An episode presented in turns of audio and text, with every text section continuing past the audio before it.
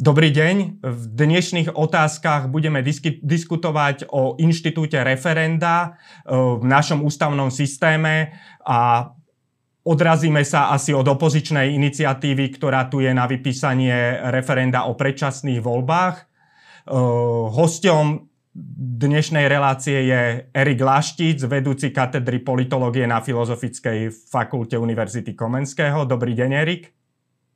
Dobrý deň keďže s Erikom sme niekdajší spolužiaci z univerzity, tak si budeme týkať. Uh, Erik, prvá otázka, ešte kým sa dostaneme priamo k inštitútu referenda. Uh, dnes tu máme vládnu krízu a možnosť predčasných volieb sa skloňuje aj v súvislosti s ním. Aký je tvoj odhad, že by táto opozičná iniciatíva uh, na referendum mohla byť už bezpredmetná? Lebo sa k nemu dospeje nejakou inou cestou? A ja, ja si myslím, že v priebehu tých posledných už týždňov sa dá povedať a tá pravdepodobnosť toho, že, že sa v konečnom dôsledku nájde 90 poslancov Národnej rady, ktorí sa rozhodnú skrátiť funkčné obdobie a parlamentu sa zvyšuje. A mám osobne pocit, a to je skôr akoby pocit, že už analyticky neviem, či sa dá ešte niečo vôbec pridať k tomu, akým spôsobom vlastne komunikujú koaličné strany, ktoré síce všetky deklarujú, že im záleží na pokračovaní, ale spôsob, akým komunikujú.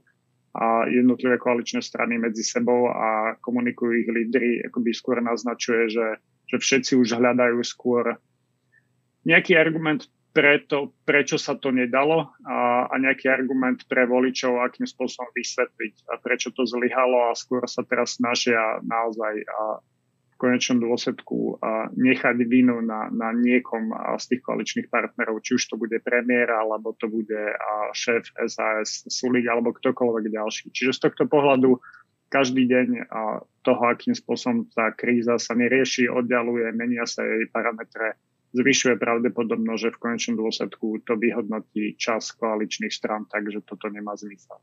Čiže ty si myslíš, že sa nejaká väčšina na predčasné voľby e, alebo na skrátenie volebného e, obdobia v parlamente môže nájsť?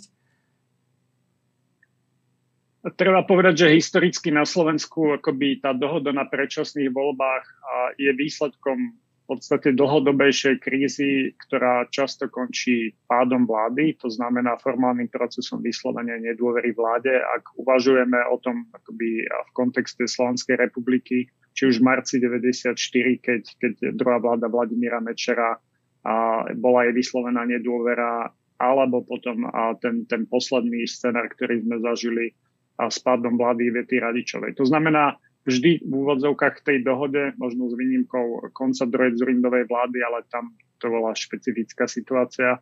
Vždy to rozhodnutie o predčasných voľbách bolo sprevádzané aj tým, že vláda formálne nemala, nemala väčšinu. Čiže to je otázka, ako ja si myslím, že ten najsilnejší klub v Národnej rade, ktorým je klub Oľano, je, je tým rozhodujúcim, ak, ak a sa naozaj a tam preukáže to, čo sa doteraz preukazuje, a to je jednota tohto klubu z hľadiska postoja k premiérovi a z hľadiska postoja k tomu, akým spôsobom sa vyjednáva, tak samozrejme nájsť 90 poslancov, ktorí, ktorí v úvodzovkách a sa rozhodnú dobrovoľne skrátiť si vlastné pôsobenie v parlamente, môže byť ťažšie. Ale ako hovorím, a ja už poviem to inak. A možno keď uvažujeme vôbec o politike a často sa bavíme a uvažujeme o nej v kontexte nejakých racionálnych aktérov, ako myslím, že, že už sa, sa pohybujeme niekde mimo tejto zóny a naozaj tá nepredvídateľnosť a spôsob, akým, akým všetci niečo hovoria a niečo iné robia, naznačuje, že, že ťažko sa o tom uvažuje a počkáme si.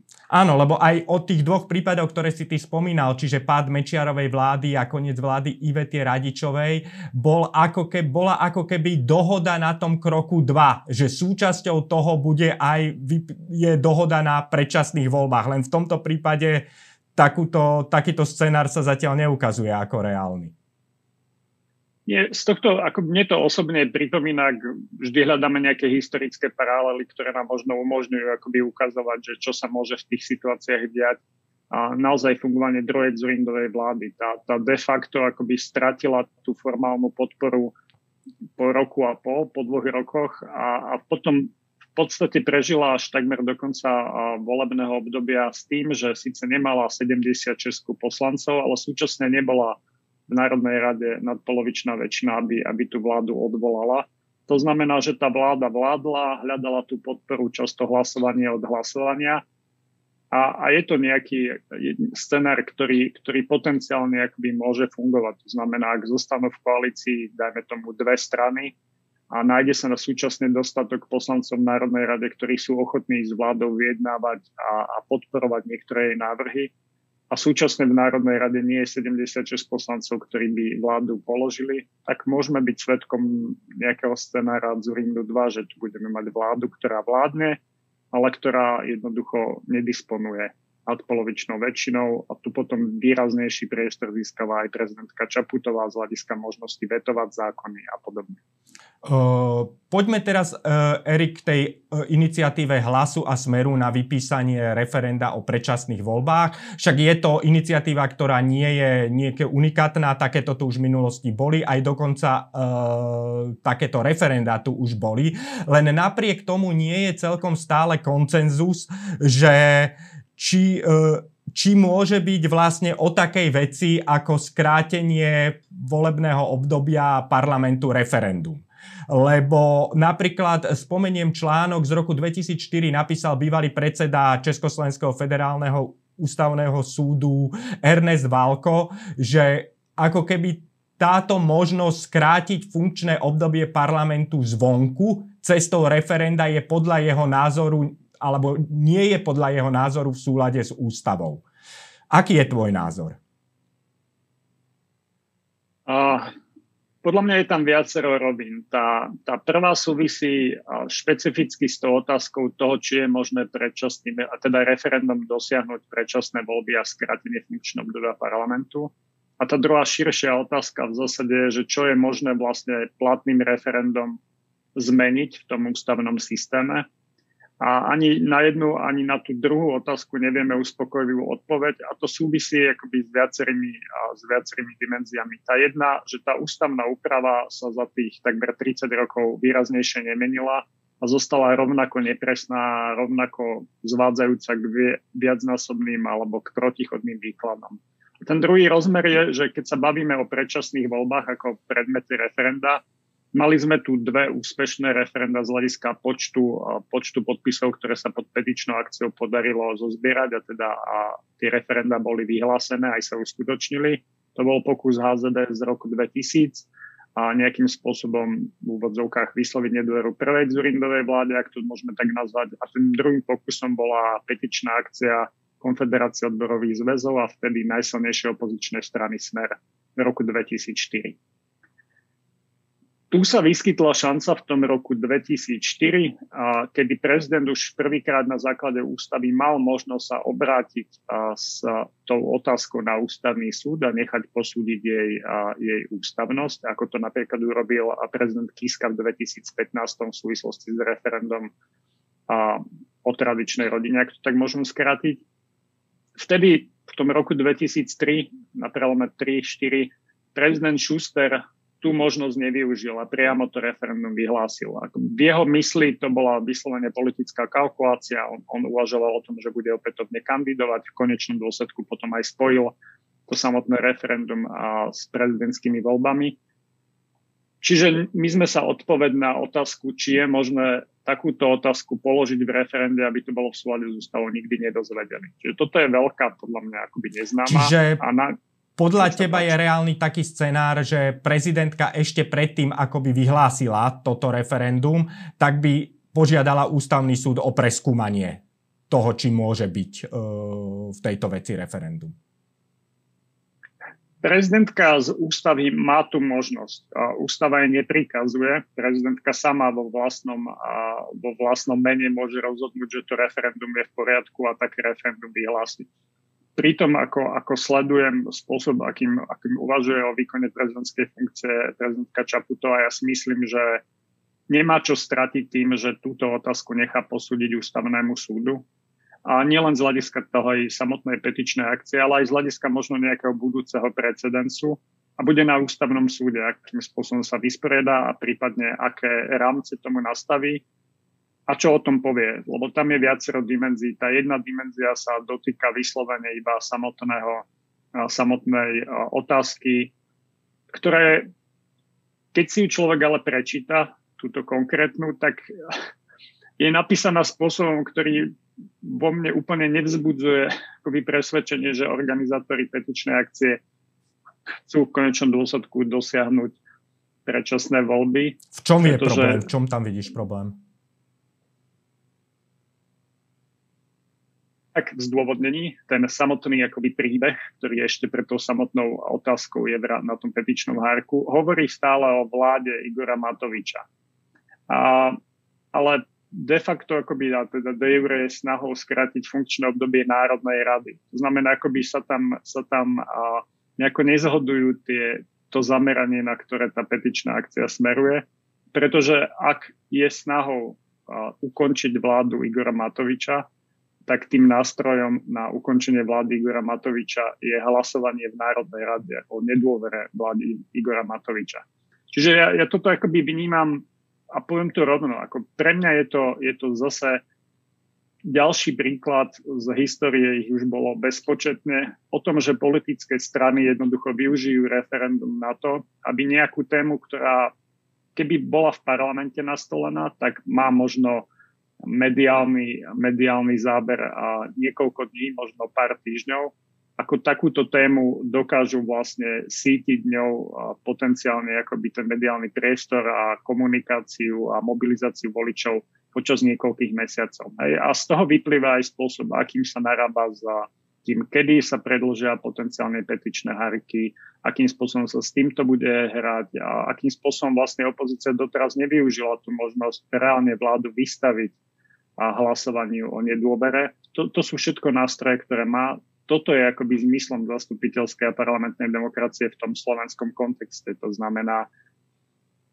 je, vláda je zodpovedná parlamentu a parlament je jediný z ústavy explicitne, ktorý tú vládu môže povolať. Ale z toho, čo hovoríš, teda vyplýva nejaký tvoj názor, že ty si teda nemyslíš, že možnosť skrátiť funkčné obdobie parlamentu e, referendum je v súlade s ústavou tak ako je naformulovaná tá otázka v tejto petícii, ktorá je naformulovaná, ja, ja, ja to prečítam, že či, ste za to, či súhlasíte s tým, aby sa skrátilo uh, či ste za, teda sorry, súhlasíte s tým, aby sa skrátilo 8. volebné obdobie Národnej rady Slovenskej republiky tak, aby sa voľby do Národnej rady vykonali a tak ďalej. A na krátenie funkčného obdobia parlamentu je potrebný ústavný zákon, o ktorom sa tu nič nehovorí. To znamená, akoby, ak by som chcel referendum dosiahnuť a ten účinok, možno by som skôr referendovú otázku stiahol na ústavný zákon a na jeho prijatie, či súhlasíte s tým, aby Národná rada prijala ústavný zákon o skrátení funkčného obdobia Národnej rady. Áno, ak to mám tak nazvať. Čiže z tohto pohľadu tam sa otvára ďalšia otázka, že to referendum sa iba pýta na záujem občanov, ale de facto nehovorí nič o tom konkrétnom kroku, ktorý musí nastať. A to je, že Národná rada sa uznesie na ústavnom zákone, ktorým si skráti funkčné obdobie. Čiže tam predstavme si situáciu, že to referendum sa uskutoční, že bude platné Uh, tam stále ale ešte poslednú, poslednú, ako keby posledný v tej hre je aj tak parlament, ktorý musí o tom rozhodnúť ústavným zákonom. A čiže to ty, uh, keby došlo k tej situácii, že to je referendum platné, čo by podľa teba politicky nastalo? Ja tam nevidím osobne jasný mechanizmus, ktorý zavezuje poslancov Národnej rady, tak ako je naformulovaná momentálne tá otázka, podporiť ústavný zákon. Samozrejme, tam treba rozlišovať medzi, a medzi nejakým politickým tlakom, ktoré také referendum vytvára. Ak, ak vychádzame z tých podmienok, ktoré sú pre, a, pre referendum, tak nadpolovičná väčšina všetkých oprávnených voličov sa musí zúčastniť a z nich musí sa polovica vysloviť za, za také, také a, takú otázku, aby bolo platné. Čiže to je naozaj nesmierna sila z hľadiska elektorátu, ktorú treba brať do úvahy. A to je ten politický rozmer. Ale technicky je to iba výsledok referenda z toho, čo vieme o platných referendách. Tie sa vyhlasujú v zbierke zákonov ako zákon, to znamená, to je formálny proces, ale ten mechanizmus toho, akým sa ten výsledok referenda má pretaviť do ústavného zákona a jeho prijatia, nie je doriešený. A máme tu v zásade akoby to pomerne stále nešťastné rozhodnutie ústavného súdu z krízy, ktorá súvisela s, so zmareným referendum v 1997, kde ústavný súd povedal, že síce referendum priamo ústavu meniť nie je možné, ale súčasne platný výsledok referenda je nejakým príkazom pre poslancov. A to je akoby podľa mňa samo o sebe kontroverzná interpretácia ústavného súdu, od, o ktorej v zásade nevieme povedať nič viac, lebo odvtedy sme od nej zo strany ústavného súdu a nikdy nič ďalšie nepočuli. Čiže v takomto prípade by ešte teoreticky mohla hroziť aj ústavná kríza, že by tu proste bol nejaký výsledok referenda a bol nejaký názor parlamentu, v takom prípade by asi opäť musel rozhodovať ústavný súd. V tom 97. ten ústavný súd si predstavoval ten mechanizmus nasledovne. A voliči v referende sa rozhodnú pre nejaký výsledok a referendum je platné.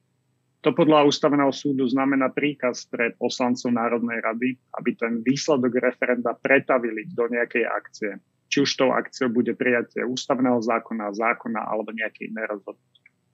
A ústavný súd vtedy uvažoval, že, že to platné referendum v zásade znamená príkaz pre poslancov, že ho musia rešpektovať. Súčasne aj ústavný súd ako by si nevšimol alebo opomenul si všimnúť ten druhý rozmer a to je voľný mandát poslanca. Fakt, že poslanci nie sú viazaní príkazmi, dokonca ani príkazmi voličov. Čiže máme tu v zásade dva, dva, dva sporné akoby princípy. Jeden je princíp toho, že sa poslanci rozhodujú slobodne. Dokonca ani politická strana, ktorá ich nominuje vo voľbách, im nemôže do toho zasahovať, byť rozhodnutie ústavného súdu v 90. rokoch v kauze Lider. A na druhej strane ústavný súd hovorí, že voliči môžu zavezovať poslanca, aby nejako hlasoval. Čiže ja si myslím, že toto nie je vôbec doriešené. Otázka samozrejme je, že či keby sa prezidentka Čaputová obratí na ústavný súd, nech posúdi túto otázku, či by sa súčasný ústavný súd rozhodol, ako by sa s ňou vysporiadať široko, či by uvažoval aj o tom, čo znamená platný výsledok referenda pre potom naplnenie a jeho výsledkov v praxi. A aby som to skrátil, z tohto samotného vidno, že, že s tou samotnou úpravou je jednoducho akoby spojených mnoho problémov. Tie problémy sú už známe od, od augusta 1992, keď sa o návrhu Slovenskej ústavy diskutovalo na, v Slovenskej národnej rade vtedy ešte a jednoducho sa s nimi nič nespravilo. A teda to je môj argument, skôr akoby historický a založený na, na praktickej aplikácii referenda, je, že takto to vyhovuje politickým aktérom, takto to vyhovuje politickým stranám, pretože tie práve z tejto nejednoznačnosti vedia vyťažiť. Tí, ktorí ho môžu využiť napríklad na mobilizáciu voličov ako opoziční poslanci, ale súčasne aj tí, ktorí sedia vo vláde a môžu vždy argumentovať nie je to jasné, ten výsledok referenda nie je úplne jasne nastavený, akým spôsobom sa transformuje platné referendum a tak ďalej. Čiže v konečnom dôsledku sú všetci spokojní. Jedni si referendum urobia a tí druhí môžu, myslím, celkom legitimne poukazovať na to, ako je nastavená ústava,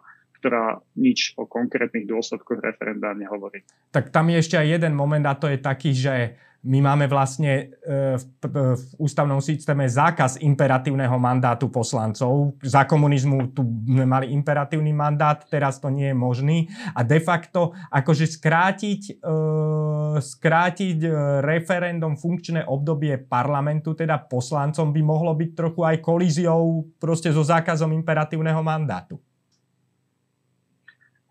Dokonca, dokonca sa dá aj diskutovať o tom, že či, či vôbec to, akým spôsobom si poslanci skracujú mandát, to znamená, že sa v podstate akoby príjma ústavný zákon, ktorým sa modifikuje obsah ústavy, lebo ústava sama o, sebe nič nehovorí o možnosti skrátenia funkčného obdobia parlamentu. My tu máme viacero akoby tých otáznikov, Čiže aj táto prax je, je povedal by som, pri najmenšom akoby hodná nejakej diskusie z hľadiska toho, že či je korektná a či ten postup poslancov, ktorí skracujú vlastné funkčné obdobie, je, je v poriadku. Ale ako hovorím, a akákoľvek tá diskusia právnikov a ústavných právnikov o, o slovenskom referende vždy končí pri tom istom. Ako ja si myslím, že sa treba jednoducho vrátiť k tomu, že tá úprava referenda nie je dobre urobená kľudne môžeme byť normatívni. Všetci, všetci relevantní ústavní právnici v priebehu tých posledných troch dekád sa zhodujú na tom, že v čom je problematická a súčasne sa tu nikdy nenašla a, politická vôľa, ak to tak môžeme nazvať, ani ústavná väčšina, ktorá by bola ochotná tie, tie účinky referenda jasne vymedziť. Aj z hľadiska toho, čo je referendum možné robiť, ale aj z hľadiska toho, čo sa stane, ak to referendum bude, bude platné, akým spôsobom pretaviť jeho výsledky do, do nejakého procesu. Erik, ale pos- to je kvôli tomu, sorry. Posledná otázka, čiže vlastne z toho, čo, o čom sa bavíme, sa dá vyvodiť aj taký záver trochu, že táto referendová iniciatíva je istým spôsobom marketingová akcia opozície, ale zároveň to môže byť príležitosť aj, aby sa ako keby ústavne vyjasnilo uh, vlastne nakladanie s týmto inštitútom. Určite platí to prvé. Je to jednoducho spôsob, akým opozičné politické strany komunikujú. To, kde by som bol možno k ním zhovievavejší, je, že, že sme vlastne vyše roka v pandémii, kde výrazne sú obmedzené iné politické práva a možnosti akoby protestovať proti vláde. To znamená, dajme tomu nejaké masové zhromaždenia a protesty, čo by mohol byť jeden akoby z prejavov nespokojnosti. Tu nie sú možné, takže dobre, berme to tak, že tie, tie politické práva v tomto prípade a je dobré, že sa využívajú aspoň takýmto spôsobom. A z tej druhej, áno, je tu šanca určite pre prezidentku akoby posunúť tú, tú situáciu na ústavný súd a dosiahnuť možno, možno nejakú jasnejšiu interpretáciu tých pravidel. Ale v konečnom dôsledku zase hovorím, že ten ústavný súd môže vykladať iba to, čo je napísané v ústave, môže nastaviť a niektoré veci vyjasniť. Ale tá úprava celá si podľa mňa zaslúhuje úplné prepracovanie, počnúť, dajme tomu tým, aby sa obmedzili obmedzil čas, ktorý je možné zbierať a podpisy pod, petičnými, pod petičné hárky, lebo ten je v zásade neobmedzený a jednoducho opozícia v súčasnosti môže s týmto vyslovene kalkulovať a nepredložia to v apríli, predložia to v septembri alebo na ďalší rok. Jednoducho toto je, toto je jeden z, z ukázov alebo z príkladov toho, že tá, tá úprava nie je dobrá a, a je zrela na, na zmenu. Erik, ďakujem ti veľmi pekne. Ja ďakujem.